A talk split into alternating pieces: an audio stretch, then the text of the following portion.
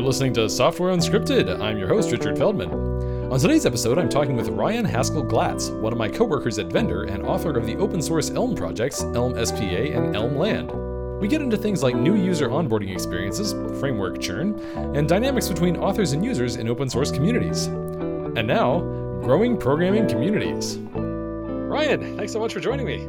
Thanks for having me. So, a question I, have always been interested to ask people who get involved in sort of like community building, and you and I have both been involved in, I would say, like different eras of like Elm's community building. Like me, kind of more at the like very beginning, and you kind of like sort of like the current, like leading the charge, I would say. So, one of the tools that you've built that I would say is like pretty important for community building is this Elmland tool.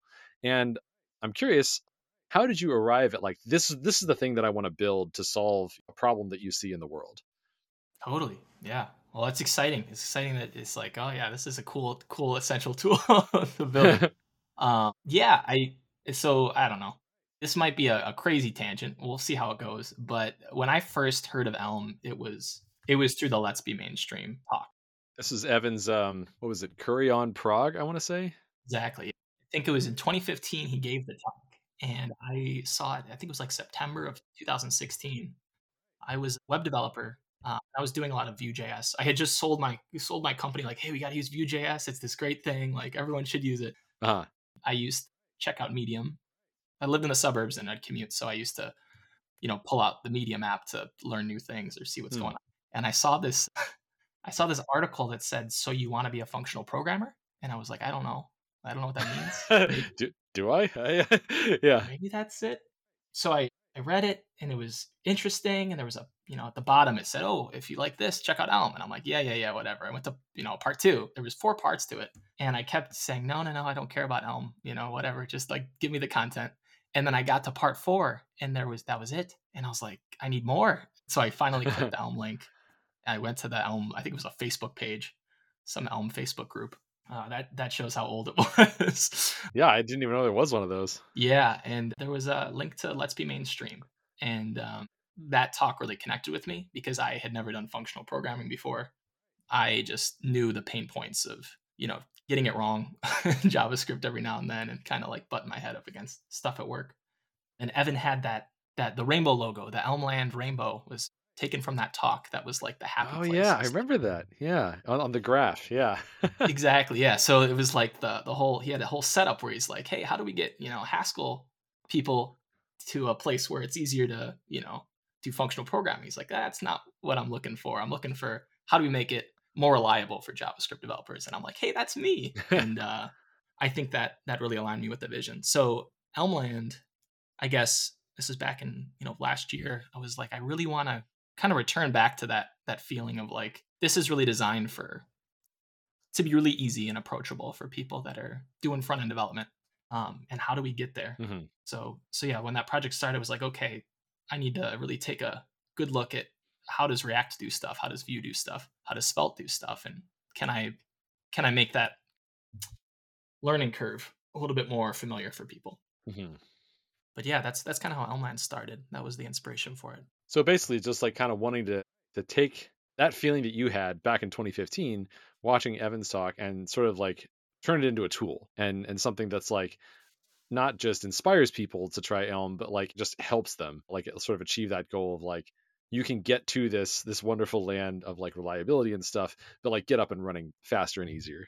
Exactly. Yeah, that's exactly it. Um, yeah, because I feel like in that space, there's a lot of uh, I don't know if maybe dependency is a strong word, but if you're doing front end development, there's a lot of tools that just you type a few letters in your terminal and like, oops, I have an application. Right. And so I feel like, you know, before I did Elm, I was when I was using Vue, there was Nuxt.js. Mm-hmm. And that was like, oh, I can just build an app and it'll tell me how to organize things. And just kind of seem to streamline the the process of like trying something out and like getting it up and running. I think this is a really important point because so like Elm, like I've talked to Evan about this in the past, and like one of the things that that he really likes from a, like a teaching perspective is just just to to sort of reassure people that you know you only need to just download the Elm executable, and then you can just start with like a main.elm and just go from there, and that's all you need to get up and running. However, there's a lot of people for whom that's just not what they're used to. That's not the workflow that's like normal to them. They're used to like, no, I want like a CLI that's going to generate a bunch of stuff for me, and like I want to I don't want to have to start from, you know, hello world and plain text, no style sheets, you know, like just build everything up from scratch. Some people like that, but there's always been a bit of mismatch between the only early Elm experience that was available and what a lot of especially JavaScript developers are used to and kind of looking for as a way to on ramp. And what I love about your approach is that you still have the same sort of destination. Like you still end up getting the Elm experience. It's not like, you know, took Elm and like made it into something else. Mm-hmm. It's more that you're like, here is, you know, if this is the the onboarding experience that you're used to and you're looking for, here it is. It's the same experience, but you're going to get to a much nicer destination once you go through that experience. Yeah. Yeah. It's funny. It, it reminds me, Evan gave his talk, I think it was on storytelling, mm-hmm. where he was talking about it's like radio versus television. At one point, he was talking about like how television just takes away the work from having to like, you know, visualize mm. what you're hearing and I feel like Elmlands, it's like just giving you an app. It like takes away the work of like, oh, I can like do this. Oh, that means I could build, I could build GitHub or something. It's like, no, just show them GitHub. and it's like now you don't have to do that extra step. But right. Yeah, totally. So yeah, I think that's a that's a great summary of it. Just like kind of making that a familiar experience. Yeah. What they might be used to. What was the point which you were like, this is the missing piece? Was there some because like oftentimes I found that when I decide to like invest as much time into a tool as I'm sure you have into Elmland, there's some moment where there's kind of like a trigger where I'm like, okay, this this I want this to exist badly enough that I'm going to put a bunch of hours into it. Was did you have a moment like that, or or was it just kind of like you know eventually just like an accumulation of like hearing stories from people about where's X but for Elm, you know where's Nuxt for Elm or or something like that. yeah, I think it. I think this this goes back because before Elmland, I was working on Elm SPA, which was kind of um, it was more focused on like the routing and like kind of scaffolding side of things. And then I like uh, maybe shelled out isn't the right word, but I kind of shelled out the rest of the app building experience to like oh like go look up how to do Elm UI or go look up how to it's out, out of scope yeah. Yeah it's like that's not my it's not my wheelhouse man. But i felt like i feel like for a long time and you know, I guess to this day, the Elm community is a bunch of kind of independent contributors that build really focused libraries mm-hmm. that are designed well enough that they can plug in together. Um, but the thing that I would see a lot in the Elm Slack or you know people asking is like, how do I build an app? Right. And that means like, how do I glue all this stuff together? Even in the Elm SPA, you know, users channel in the Slack, they'd be like, "Hey, can I use Elm UI with this?" Like the, the question, "Can I use it?" Like not even like how. It's like, is this even viable at like a, a base level? Does it like, work? Yeah. I feel like um, there was a moment where I was like, I think I just need to answer the the high level question of how do I do it?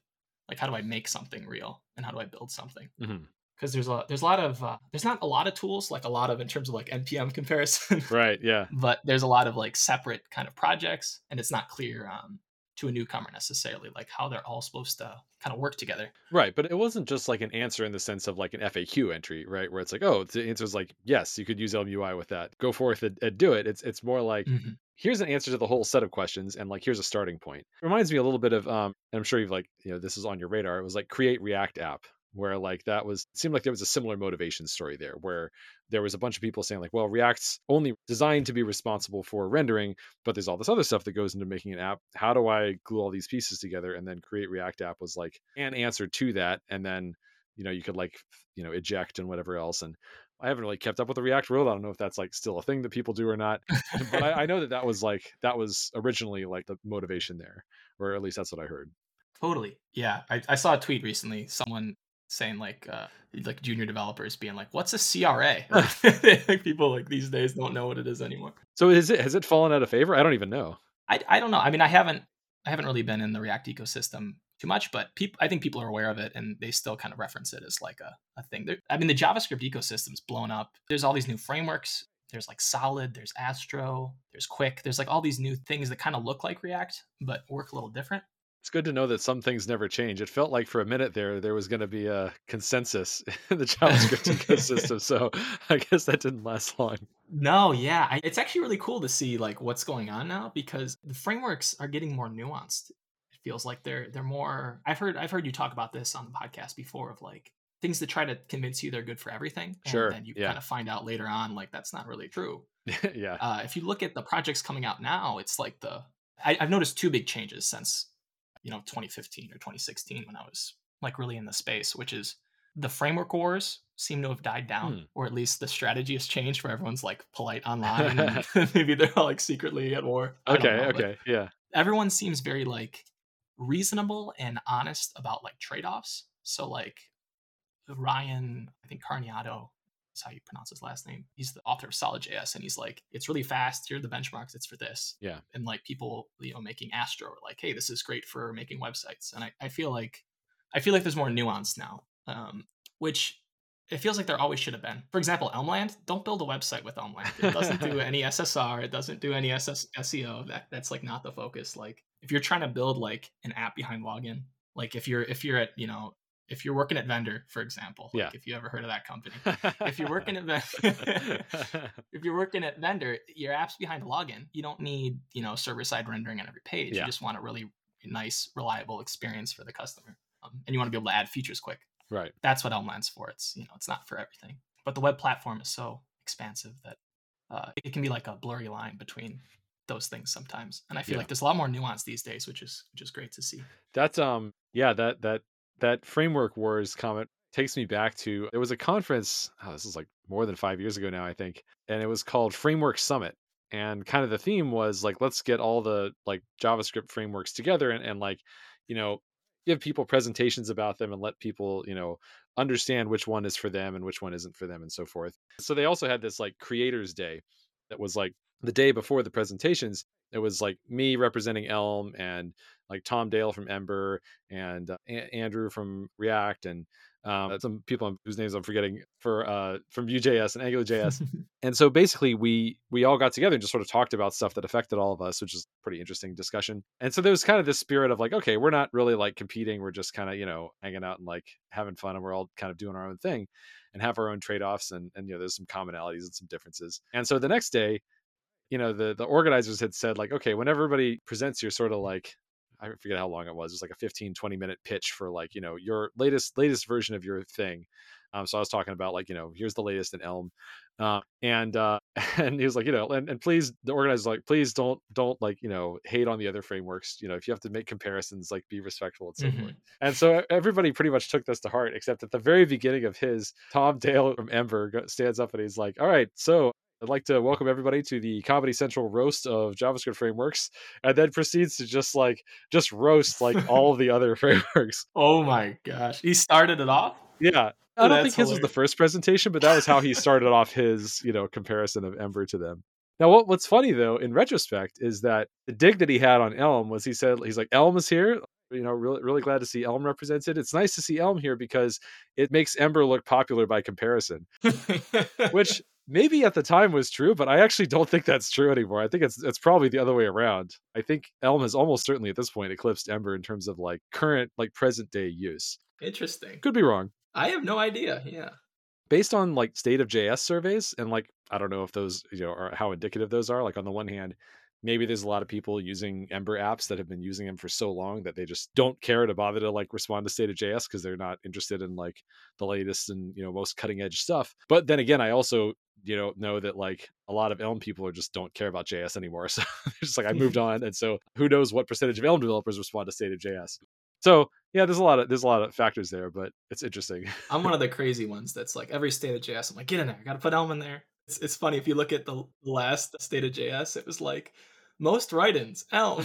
Just people just like, please include me on these lists. Uh, but it's it's fun. I'm in the same boat in that like I used to look at state of JS like before I got into Elm, and then like since I got into Elm, like yeah, I, I still I just like kind of always want to make sure it's like yeah, you know, like just so you know, Still around. I'm not using JS anymore, but but FYI, Elm. Yeah, and, and I'm sure some number of people do that. Like I always see on, on Elm Slack somebody posts a link to State of JS every year to like, hey, you know, don't forget the JavaScript people don't know we exist unless you know we, we tell them we do. totally.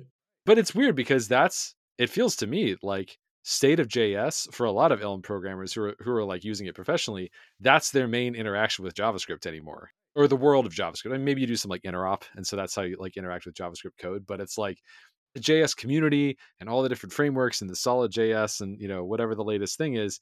It's like I, I hear about those things, you know, but it's it's almost even like as if I'm not plugged into the front end world at all because so much of the front end world is just like JavaScript, you know, I don't want to say drama, but like, you know, JavaScript framework churn. there's there's always so much like new stuff that seems like it's some tweak on the last thing. Whereas in the Elm community, I don't really get that sense. It seems like it's it's much more common that you'll have an existing thing that continues to evolve. Like for example, Elm CSS, which like I started out and worked on for many years and kind of have not had time anymore because all of my well, first of all, back when I had free time before I had a kid, all, all of that time was going into Roc and so i've just like all of my non-Roc things just kind of slid to the back burner by default.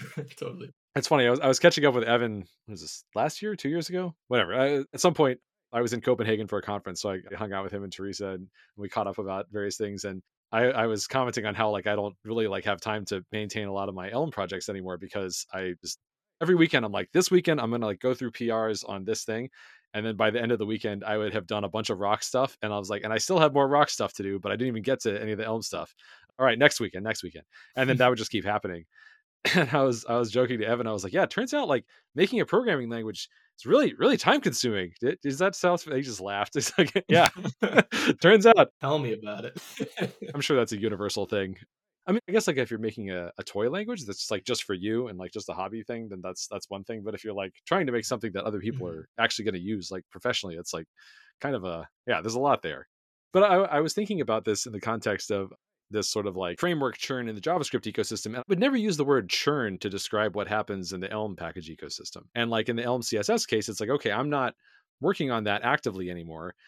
But there's there's a longtime contributor who had been working on this sort of like big performance oriented under the hood rewrite that I'd gotten started and never got all the way through. He just was like, "Hey, can is it cool if I like fork this and like continue that work?" And I was like, "Yes, please do that. That's awesome because Mhm. it's not like you're redoing the whole thing. Like fingers crossed, I would love to see him finish that because and, and publish it because if he can actually make it across the finish line, it should feel like using the most recent release of the Elm CSS that I built up, but it should run way faster." Which in my mind is is just like awesome. If you can get something where it's like this is already the experience that people want and are happy with but it runs way faster. That's an amazing way to like evolve something. Totally. whereas the like well we redid everything from scratch but it was you know you use that description of like it's kind of like react but with a twist or like a little bit different. I'm really glad we don't we don't see that happening in the elm community. Yeah, I feel like every now and then we'll get in the Elm Slack. There'll be there'll be something new. New will come out in the React space, and I'll see someone like, oh, like how how can we do like hooks in Elm, or like how do we? Svelte doesn't do virtual DOM. Like how do we do Elm without virtual DOM? And like uh, I see posts like that, but yeah, I don't think they get too much traction. But I feel like it kind of uh-huh it's there. I think there's a, just a general anxiety, just like if we're not doing the latest thing, like is is are we dead or something? You know, there's like that kind of energy to it. So I'm glad you brought that up because I, I the way that I've seen those discussions typically go on Elm Slack is someone will post that and then two or three people will respond like, "No, everything's cool. yeah. Do we need to create a problem here? like, like we're good. Like, what's what's the actual problem we're trying to solve here? Is it just FOMO? Like, what's the user experience problem that that we have here? And then like, let's figure out a solution to that. Is there a user experience problem here, or is this just like Mhm. someone else is doing X? Shouldn't we be doing X? It's like no, and and I think that's and maybe I'm being dismissive here, but it feels like a cultural carryover from JavaScript because that's totally a cultural norm in the in the JavaScript community. Is just like, Yeah. oh man, like X came out, like shouldn't we be doing X? And and there's this like kind of this like this constant magnetic pull towards the latest shiny thing. And there's almost like a, I mean, at least among people who've been around the community Mhm. long enough, like in Elm, it seems like there's a there's a an instinctive resistance to that, where it's like anytime like the the XY problem is the classic example of this, where it's like and people are always citing that and linking. I think it's like what is xyproblem.info or something is the link. Yeah, something like that. Yeah. That's where I learned about XY problem. It was I think Elm Slack educated me. Yeah, it's, it's Elm. Yeah, me too. I I'd never heard of it before Elm. But yeah, it's like this for, for those who aren't familiar, it's it's this idea of like, you know, you say like hooks, let's use that as an example. You come in saying like, "Hey, you know, how does Elm do hooks?" And you say, "Well, hang on, let's let's take a step back and ask like what's the real problem here? Like what's the direct problem? Like we're starting to work on a solution and we have a question about the solution, but let's step let's step all the way back and see like what's the immediate problem? What's the pain point that we're trying to solve? And then we can talk about solutions kind of from scratch and maybe we'll end up going down the same road that this solution is like presupposing, but maybe not. Maybe it'll turn out that there's Totally. actually a better category of solution here. And hooks are an interesting example because I remember when when hooks and suspense were announced, which I think might have been the same talk or it might have been different talks. I don't remember. Um, but I remember hearing about them, and I was at that point like very into Elm and like has really had not been spending any time with React in a while, like months or years. Um, and I remember hearing it, and I was like, I don't understand what problem this is solving if you're not like Facebook. If you're like literally Facebook and you have like a gazillion different widgets on the screen and and you know they're all like you know customizable in different ways and some of them need to be like real time like chat but then others don't need to be like the news feed and I was like Mhm. okay if you're literally Facebook I can see how this might be solving a practical problem but if you're not literally Facebook and there's like 99.9% of, you know, that's okay, that's a huge underestimate. Basically everyone else. Like like what why why are people excited about this? And it felt to me like an XY problem example where it's like, you know, yeah, you can see getting excited about it, you know, for the sake of, oh, it's a new shiny thing at that conceptually, but I always try to resist that. Like I, I try to, I think of that as like an anti-pattern and not a good reason to get excited about something, as opposed to like if, if hooks are like, hey, we're going to solve this this problem that you have right now, then okay, cool. But I don't even know what that Yeah. problem would have been in that case if I were a React developer. I mean, which I used to be. um, Yeah. Yeah, I, definitely. Uh, I remember, yeah, when hooks came out, kind of trying to do my research and trying to figure out like what problems they solved. Because again, like like you said, like I, I was also kind of in Elm at this time, so I almost feel silly talking about it. I have like no no basis. yeah, right. We're, we're we're two people who have never used the feature, don't really know what we're talking about. But I mean, hey, it's it's not programming unless you're like pontificating about something you don't actually have personal experience with, right? yeah. But um I just remember, yeah, I remember looking around because the, the announcement, at least, I, I didn't wrap my head around it. I don't know if it was, Yeah. if it was unclear, if it was just me, but um, yeah, someone reached out to me when I was in the early days of Elmland, like, hey, like maybe Elmland could do hooks, um, and you know, I feel like there was that knee reaction, the knee jerk reaction, being an Elm Any person, be like, whoa, whoa, whoa, like what, like stop. I was like, can you show me what that looks like? Like, Yeah. what do you? I, I need like a concrete example, like kind of like what you're saying, where it's like, all right, show me like. For me, it was like, first of all, show me what that even syntactically looks like on a page, and then once I saw it, it was a lot easier for me to kind of have like more of a concrete conversation and say like, okay, so like, is this, is it like boilerplate? Is that like, what's the, what's the, the fear here? Um, and it wasn't wasn't really clear yeah. the benefit it, specifically for And I remember like now recalling this a little bit more precisely, and I think suspense was the thing that I was like, this is this is Facebook specific, and hooks. If I'm remembering this right, I guess the pitch for hooks was like, you know, you used to make like class components, and then class components would have these like life cycle methods that would be like, you know, component will mount or like did mount or you know should potentially Mhm. theoretically mount or something like that. And you know, they had these like really long names, and then you had to you know sort of be aware of the different like stages of React, like how React mounts and unmounts components and so forth. And then hooks were, I guess, part of the pitch was you can write a quote unquote functional component where it's just a function instead of a class, and then you can call these hook things from within inside of it and accomplish the same things.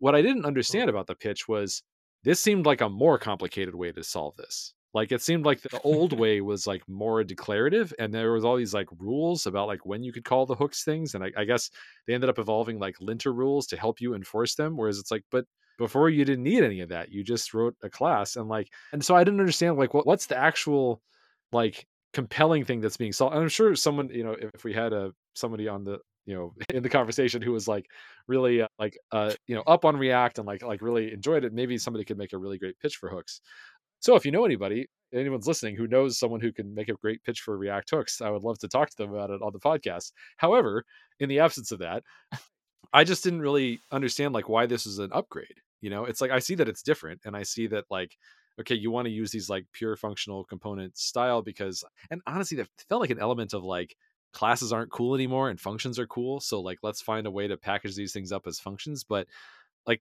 reason that i like functions is that they're simpler and so if you're going to like Mhm. make these secret side effects which we're going to not call side effects because even though you know you call your render function and now if you call it multiple times with the same arguments it's not just going to return the same value. I mean it's clearly not a pure function anymore but apparently they still call it Yeah. like pretend it's a pure function. I don't know. Like there, there's just so many confusing things about that. It's still a JavaScript function. We're we live in outer space, you and I. Like we're in this like different world. So when we see stuff like this, it's like, what is going on? Like why are why are they changing things when they call the thing? I am hundred percent convinced that hooks was just like because you've seen the JavaScript like the different ways you can declare a function. There's like the the boring old way, and then there's the cool arrow way, and like the this keyword just completely changes how it works. I 100% would acknowledge if anyone is like a React listener right now, like they just I've used the this keyword enough to respect the hooks decision. like never use this again. Oh, to say like never use this as the, as a keyword inside. yeah, of the this Okay. I'm like you win. That's a, a positive. yeah. I mean okay maybe that's a motivation. I i could see that. Like it's, it's sort of like trying to eliminate a source of known like foot guns from javascript by maybe introducing other foot guns like like maybe maybe the other foot guns are more linter friendly or something. Um yeah, maybe. i don't know. I mean but then again i i don't know. I guess i always well okay guess I had never tried writing a class component with ES6 arrow functions because I was always either doing vanilla JavaScript with the old school, like write out the word function, or else CoffeeScript, which was compiling to that anyway, and I guess had its own rules around this. Mhm. Just var self equals this everywhere. Just Yeah. as much as humanly possible. I'm just trying to remember, like, when was the last time I actually? Oh, okay, I, I actually know when that was. I, I did write some vanilla JavaScript for. Um, I had this this tiny little like 20 line JavaScript function on the um on the docs page for Roc, which I was like, I could use Elm for this, but that's overkill, so I'm not going to do that. uh, and I think there might have been a of in there good use somewhere. restraint. good Yeah. use of restraint on that one. Right. Well, I mean, well, you know, they're, they're tools, right? Like you said, like you wouldn't use Elm Mm-hmm. Elmland for like to develop like a static website. That's not what it's for. Like I, you know, I don't feel the need to use Elm for absolutely everything just because I love it. 100%. I feel like, uh, yeah, like on a like, so I never got into React uh, just because uh, the Vue.js guide in 2015 was so good. It was so Really? beginner friendly and so nice. Like I got completely hooked into the ecosystem. That's and I don't know if I don't know if tricked is the right word, but I uh, persuaded uh, one of my coworkers. We're like we're good friends now. Shout out to shout out to Alex out there. But I I he was running a project at work, and I was like, hey, you want to try out Vue? And we just like hung out after work, and he just had such a smooth learning experience that like we just used it on the project, and then eventually the whole company was like, hey, this is like really easy to work with. Do you? I mean, do you remember back back when uh, React and Angular were like the things? It was like you had Google versus Facebook, and the whole idea of like some guy named Evan, you know, coming out of nowhere with uh, Vue.js, you know, Yeah. it's like how is that supposed to compete? Yeah, I do remember that because before React, it was like Angular and like Knockout JS and Backbone JS and jQuery were kind of like the, the four. I guess there was also like uh, I think Sprout Core, which later turned into Ember. Um, Mhm. and so so there were there were quite a few sort of like contenders, all used in varying amounts. And then at some point, yeah, it, it felt like it was like React versus Angular as two the sort of the two like juggernauts. Yeah. Um, and then, as I recall, I mean, you would know better than I would, but I- think I was talking to Lindsay Wardell um, many episodes ago about Vue, and she was saying that if I remember right, it was sort of somewhat of the pitch for Vue was it felt like the old school like Angular one, but kind of like done better. Whereas like Angular two kind of went off in this totally different direction and, and really felt like a different thing. Vue was more like, yeah, you know, like two way data binding's fine. We're gonna try to make that as nice and user experience as possible, and introduce some other quality of life improvements on top of that without changing the sort of fundamental idea there. Does that sound right? No, that's 100% right. And that was how we got started with it because you just drop a mm. script tag on the page and you're that was it. There was no JSX, there was no Webpack. Like these are all scary things to us when we're like coming from a web agency that's doing a bunch of jQuery everywhere. Yeah. Mostly, you know, static sites, but we need to have an accordion. We need to have, you know, a, a carousel or something. So that's interesting that, you know, in, in a similar way to how like you got into Elm and then were inspired to like try to make a really smooth onboarding experience. It sounds like that's the way you got into Vue as well, is like this really nice onboarding experience for a beginner. Totally. And I will always like there will always be a special place in my heart for the Vue community because it's a reminder that first of all, the Evan similarity can't be a Yeah, coincidence. they're- right? they're- both both created by a person named Evan. Yeah. Have we ever seen them in the same room together? Mm. I've actually met both of them, so I haven't. Don't no spoilers, Richard. I don't know. Uh, but no, like it was it was a reminder that like the same kind of at the time they felt silly to me, where people were like, "Oh, Vue.js is never going to be popular. It's just one guy. What did he get?" And this is when people started telling me about getting hit by a bus. oh yeah, And I'm like, what are you talking? Like he, he died, like he gets murdered. Like what are you talking about? yeah, Like I hope not. But yeah, people are like, oh, you know, like Facebook and Google, like that's the that's the only way. And then you see, you know, Evan You, Trailblazer, Yeah. uh, goes out and he he makes something that you know at one point it was like React versus Vue. That was the thing, and everyone's like, oh, forget Angular, and like. I, I mean, I don't want to say it was just Evan You. I know the the Vue community, and particularly, I'm blanking on his name. The guy that wrote the docs that like that really championed it for me. But yeah, like just the idea that that argument didn't really hold much weight. It's like, yeah, if you do a really good job, if you make the onboarding experience really nice and you help people visualize like, oh yeah, this is how I can use it. Like, oh, I can build a real thing. You can you can make like a, a really nice to use library that a lot of people will love. So, Yeah. Yeah, that's awesome.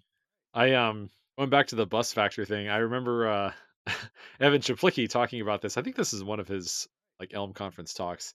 Um yeah, like Elm Europe or something. yeah, right? like he was saying something along the lines of like, you know, people will come up to me and they'll say like, "Evan, what happens if you get hit by a bus?" And he's like, "Well, first I think my mom will be really sad.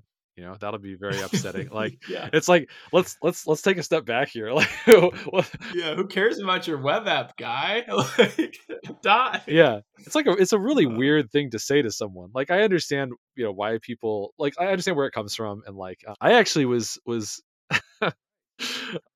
i was giving a presentation i was like pitching some investors on a startup this is many many years ago um Mm-hmm. and i was the founder of the company and and someone like who was you know listening to the pitch one of the questions was he's like all right so imagine he just got really vivid with it. He was like imagine you're walking across the tree the street and a beer truck just comes screaming out of left field and just plows into you and you're dead. What happens to the company? It's like and I, sure this is like calculated to just try and you know maximally rattle you and just see if you see if you could like give a good answer under pressure or whatever. Like of course i was prepared for that you know category of question but i was not prepared for the that that just that very uh, vivid description of my untimely demise. But yeah it's it's it's a weird thing that like you know I- it's like one thing if you're talking about it to someone else you know like behind their back which is not great either but at least you're not like saying hey if you die like what's what happens to me you know like am, am i am i, going to be okay if you die like it's a weird thing to say to a person It is silly. Yeah, it's yeah, it's a part of the. uh Yeah, I don't know. I don't know who first started saying that, but it's it's one of the hilarious things to me. I feel like if you get hit by a beer truck, it's like the only right answer is like I guess free beer for the company. We're just gonna all my lawyer will take care of it. There'll be Oh, kegs in the office. It'll be great. Oh. You know, unlimited supply. Yeah, I mean, I mean that does that does kind of get into this whole like you know sort of like the the mindset around like you know open source stuff, right? Is like my favorite talk of Evan Czaplicki's uh, is actually like the hard parts about open source from Strange Loop, uh, however many years ago that was, pre-pandemic, you know, it's in the before times.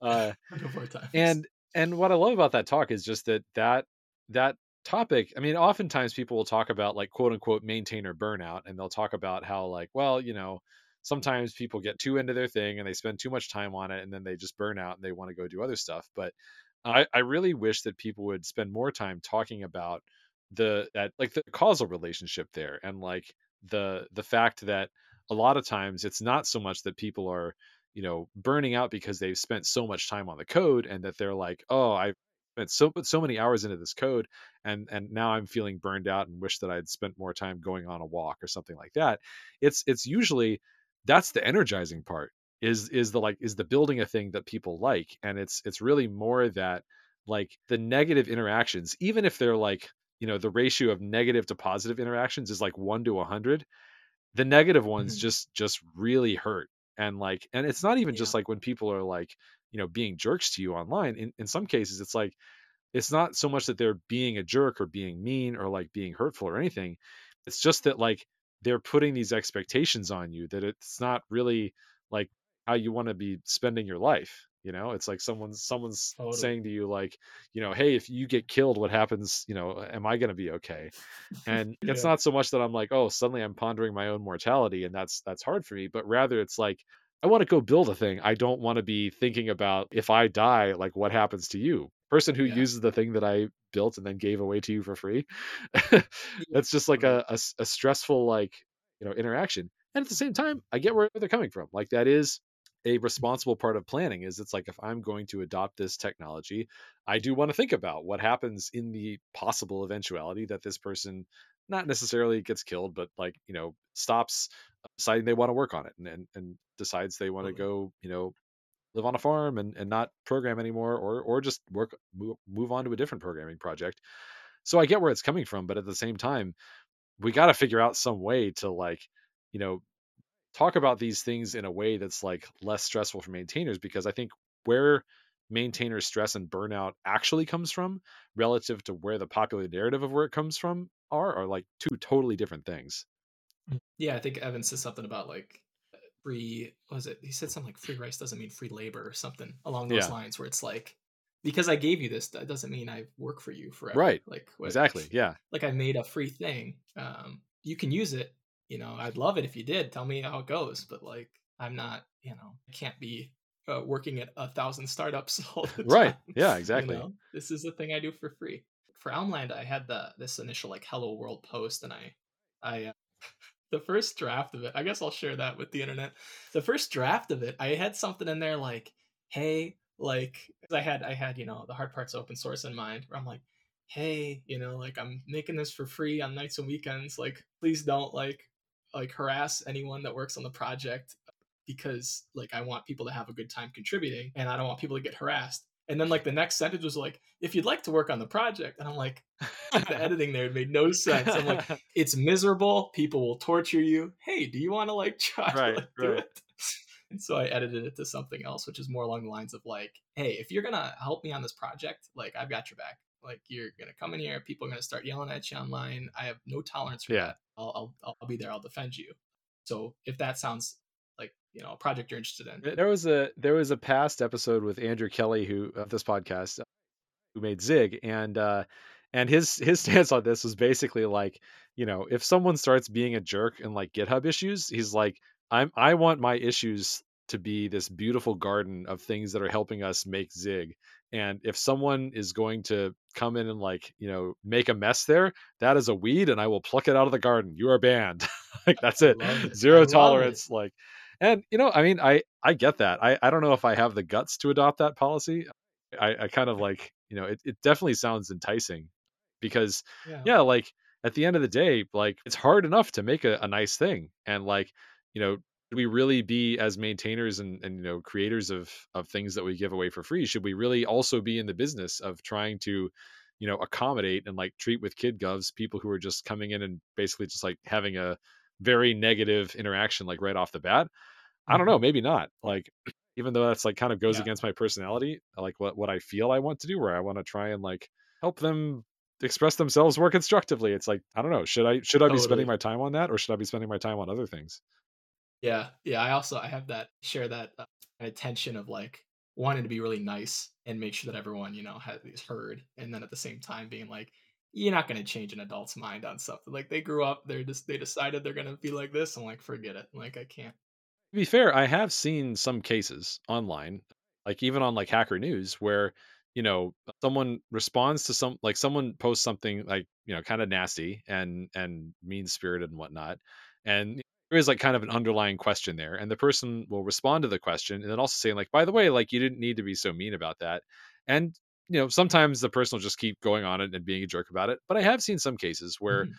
the person will respond and say like ah sorry i like have kind of had like a you know rough day or a rough week or whatever and like uh, yeah yeah Totally. I, I i didn't mean it like that i'm sorry i came off that way but anyway and then they just like continue the conversation like normal people but having said that again there's this question of like that's that's kind of the exception rather than the rule and things like that it's it's usually more like the person keeps being a jerk or just like doesn't engage again Um, and it's like if you add up all the time that you spend trying to accommodate people who, you know, that's the first impression that they make, was it worth it? Or should you have spent all that time like building the thing for the people who aren't going to be jerks even once, you know? Because Yeah. because there's there that is zero sum. Like you have you got this time, you're going to spend it on one or the other. It's yeah, it's a tough question. Yeah, I definitely, I definitely think like, especially when there's like a hostile comment, it's always good to start with just like, hey, it's kind of like reset the tone a little bit, being like, oh, it sounds like your problem is this. I love, I love when people reply like that, or they're just like, sounds like you're frustrated by this. Uh, you know, this hurt my feelings or whatever you say, however you Yeah, say yeah. it. And then yeah, if they want to keep being like that, great. That's a perfect. I did it. I tried. Sorry, we don't talk like that in this community. Goodbye. Like that kind of. And like I I definitely I've done that plenty of times in my life, but it always takes me a lot longer. First of all, I have to like calm down because like when I read it, it's like my Totally. my first reaction is not like, "Oh, I know what I will say in response to this person." It's like, "Ah, ah, ah, ah." okay, Yeah. okay, okay, calm down, calm down, calm down. Don't write a reply yet. Just Totally. just gotta, you know, remember, remember that it's gonna be better if you, you know, like respond nicely rather than like, you know, saying what's actually on your mind in response to this. I've definitely done the like, you know, write write the reply that's in my head and then delete it and then write something nicer because that's like what I want to see more of in the world. Um, but again, yeah, it's like I don't know, should I? Maybe I should just you know go go build something for people who are nice the first time. There's also an element of like Yeah. no, it's it's one thing if somebody's already sort of like a, a known member, like a known participant. Like if someone like files a couple of bugs and like one time, you know, they're like they say something mean, it's like, okay, I know based on this past pattern of experience that this person is capable of being nice and interacting. In fact, this seems to be an aberration. Like normally they are pretty, you know, like a good participant. I think it's totally reasonable in that case to be like, okay, you know, hey, what are you doing? Just like be nice in that case, I'm like, well, I feel more justified in spending the time on that because this person's a known quantity. I want them to continue participating. And like, you know, it seems like there's a higher chance, higher percentage chance that like over the long term, they're going to be a productive and helpful contributor. And when I say contributor, I don't necessarily mean contributing code or documentation. It could just be filing issues. Like issues are a valuable way to contribute to a project. Um, Totally. as long as like Andrew Kelley says, you know, they're like contributing to like a beautiful garden and not just being like, this stupid thing broke and sucks. You know, like that's not a helpful issue. Like, um, but yeah, uh, Uh, it's, it's yeah, it's tricky to balance these things. I feel like the online community is still in its early days, and like the one of the things that would really rub me the wrong way, and this isn't this isn't really common in the the Elm Slack. I don't see this very often, but every now and then when I did see it, I'd get kind of like I'd get frustrated, I guess, because like I'm someone that wants Elm to you know be a nice uh, option for people, and I want it to grow in popularity, so there's more cool projects, people are sharing stuff every now and then there'd be a thread where someone was like, "Oh, like look at this, like this React thing, like LOL, like Oh, you know, yeah. it's like talk down about something." And I do not like being in a space where people are comparing things and also like not not making stuff. You know what I mean? Like I want like the I made an Elm Land Discord and I'm like, I really want to focus on like share cool stuff you're making. Like don't talk to me about uh, your preferences on like syntax or like how this is dumb and you know Elm is perfect. Like I don't want to be a part of that uh, evangelistic kind of club sometimes. That's a that's another great point is that like different spaces are for different things. Like you might say like, hey, if you want to go talk about React features you don't like, go on a podcast. You know, like there's plenty of ways you can do that that aren't like this exact Discord because what this Discord is for is this. Yeah. Similarly, I, I think there's you know there's a difference between like GitHub issues as a space and like Discord or Reddit or you know Hacker News or whatever else. Like on Totally. on GitHub issues, the point of it, like the main point of that, is to coordinate between people who are trying to improve the thing. And you know, if you want to Mhm. like open an issue that says like I don't like this design decision, that's probably not the right place to do it. Like if you want to talk about a design decision, like there's other places you can talk about that, but like this is for like tracking like, you know, issues or or maybe like, you know, feature requests. And I can see honestly an argument that like feature requests on GitHub issues are, are not a good place for that, you know, in general. Or even for tracking features that are planned but not going to be implemented. Maybe it's best to just actually only talk about issues there. But yeah, like you're like you're Mhm. saying, it's you know, it's different spaces. It's okay to have different spaces for different things. Totally. And like I think a big thing is like also like not I'm like I'm not putting a moral judgment on comparing programming language characteristics. It's I don't think it's like bad. It's like I just want a, a, safe space I can go to where I, I know I'll be there. And when people are talking, it's like helping out beginners and, you right. know, sharing projects. And I, I would love a bubble like that just for, I'm back to the mental health of open source, you know, contributors. It's like, that's where I want to hang out. I want to, want to be in that little uh, happy rainbow in my Discord. Yeah. But, yeah. Nice. Yeah. I think, uh, I mean, culturally, it seems like the usual way that people talk about that is just saying like, "Hey, this is off topic," right? That's like, fortunately, that's like a a pretty straightforward way that you can like respond to somebody and say that. But unfortunately, the culture around like GitHub issues and other things and like dynamics between open source authors and open source users uh, is such that there isn't like a quick canned response like that that you can give to be like, hey, like mm-hmm. you're, you know, you just said is out of line. Like if you say, "Hey, that this is mm-hmm. off topic," We're here's here's the topics that we want to talk about here. That's such an easy response to like get things back on on track. Like you don't have to say like, "Hey, I don't want to hear about your you know React comparisons here." Like take that somewhere else. Yeah, you can just say, "Hey, you know, this is like this is an Elm Land Discord, so like uh, this is off topic. It's it's a you know it doesn't take a lot of mental mm-hmm. energy to like think up a specific response to try and you know like uh I like get that, things yeah. back on track. And I wish there was something like that or like online topics where you could just say something concise where everybody knows what it means and everybody agrees that this is like how things ought to work to say like hey you know this is out of line in one way or another. Maybe it's in terms of you know you're being a jerk about it but it could also just be in terms of like hey this is like you know i, I understand that you like want to make a feature request but like this is not the right place to do it you know? Um, mm-hmm. and i guess in the case of feature requests you know you can have like some sort of template or like some copy paste response that's like hey feature requests you know go on this forum or like go you know start off in, in slack or or zulip or whatever it is. yeah, totally. Um, but yeah yeah we've got a channel for it there's like a suggest a feature channel and like people will spin up threads and and it's a nice way to contain it yeah, what, one of the things I started on the Roc, like we use Zulip for our chat, Roc was making a channel called Ideas. And what I love about Ideas is that it's it's no pressure on anyone. It's like anyone can talk about an idea they have. It doesn't mean that you're like mm-hmm. requesting mm-hmm. a feature. It's like, well, you just talk about an idea that you have and like maybe, you know, someone will see it and be like, "Oh, that's a good idea." And maybe a bunch of people will see it and be like, "Oh, this is a really good idea. We should we should do this." And then maybe, you know, there becomes consensus that this might be a good idea. But also maybe not, and that's fine uh, but also it's not like you know I, I don't feel the need as someone in a position to potentially you know quote unquote accept or reject your feature request i don't feel any pressure to do that because it's like well this is just an idea that you're sharing so like i don't need to say like hey we're not going to do that nor do i need to say oh yes we are going to do that i can just let it sit there and like think about it and then you know maybe eventually we do it maybe eventually we don't but um, i don't know it, maybe i'm overthinking the name of the channel here but but like I, I did i did spend time thinking about that just because I, I really kind of wanted to think about the dynamic of how of how that stuff happens because yeah i mean uh, like doing issue triage like if it's a bug report i love it because it's like great this is like you know maybe it can be improved with like whittling it down like making it easier to reproduce and like maybe i have questions about like what operating system were you running on and stuff.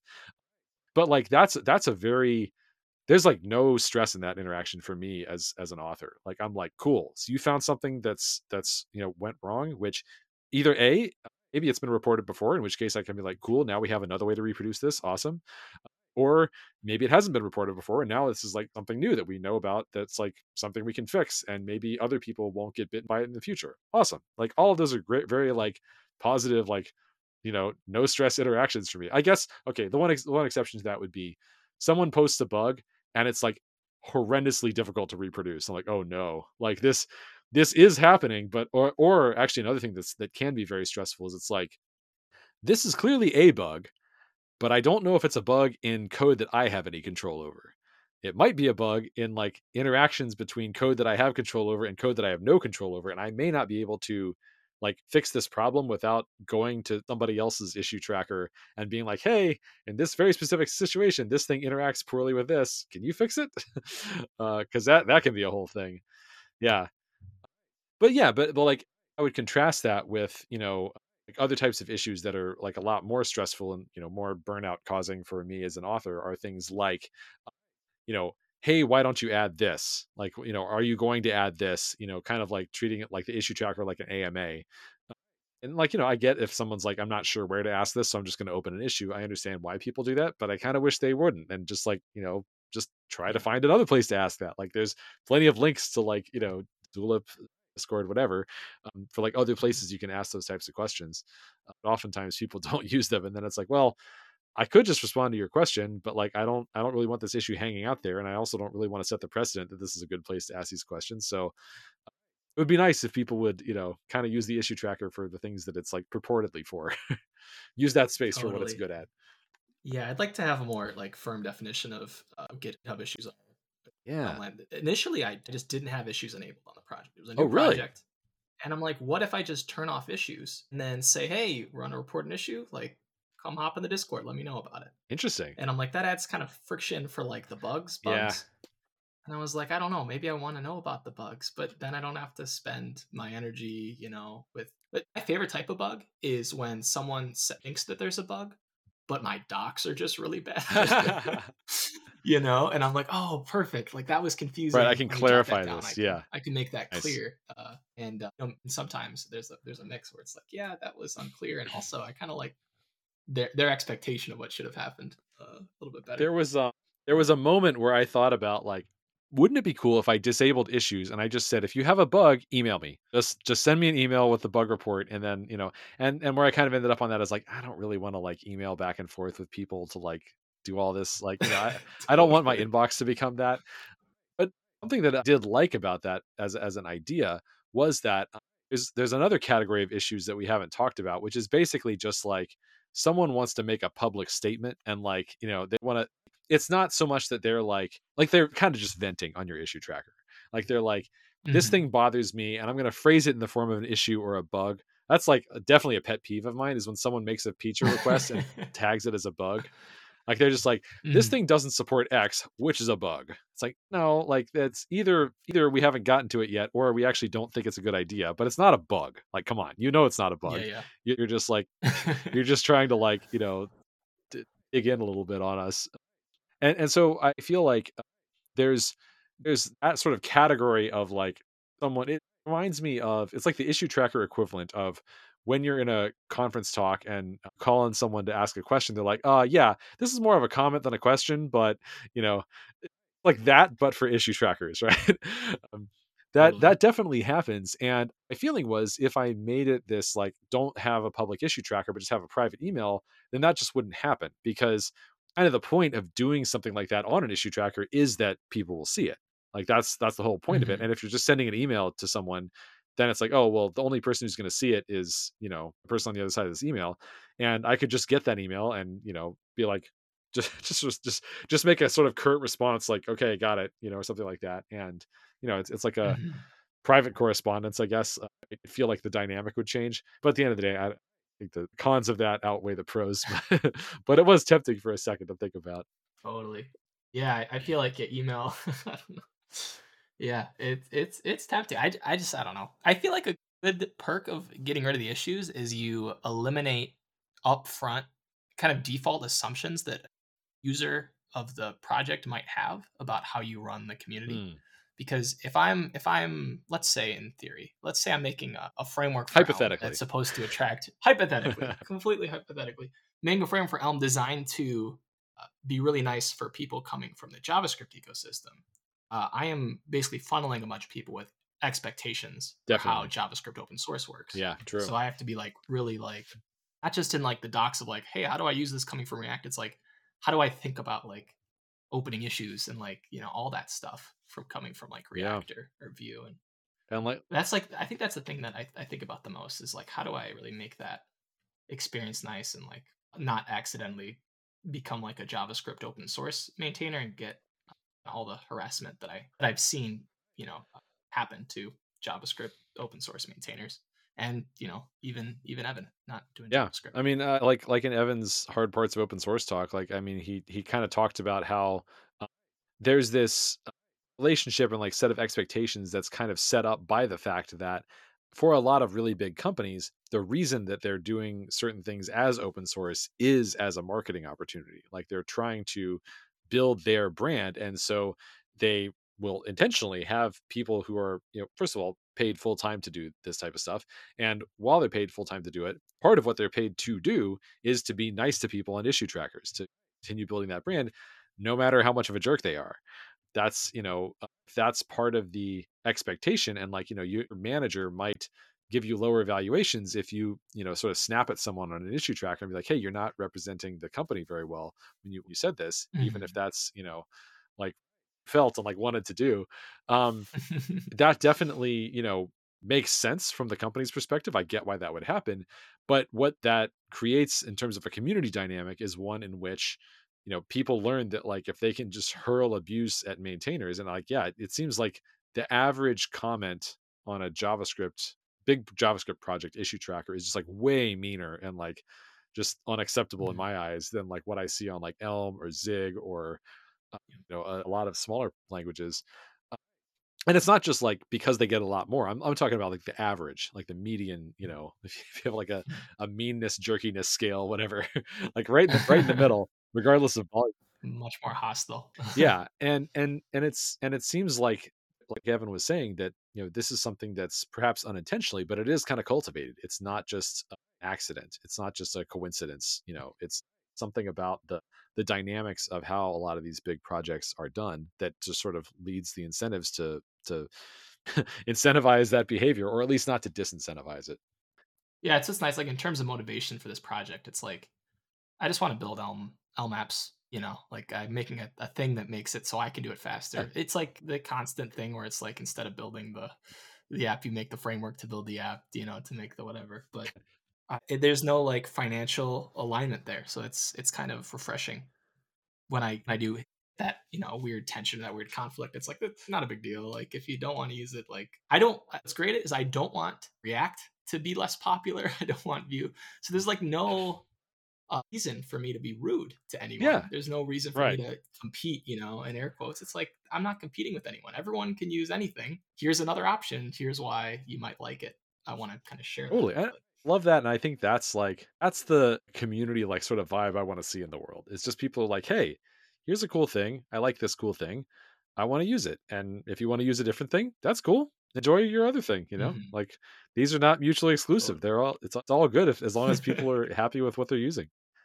Yeah. Very nice. Yeah. Wow, we covered a lot of ground. Uh, anything else we should talk about before we wrap up? No, I, th- I, think that's pretty much it. If you yeah, if you want to check out Elm Land, join.elmland. I mean, look at that. There you go. Yeah, yeah. We join.elm.land. That's yeah, El- elm.land is the URL.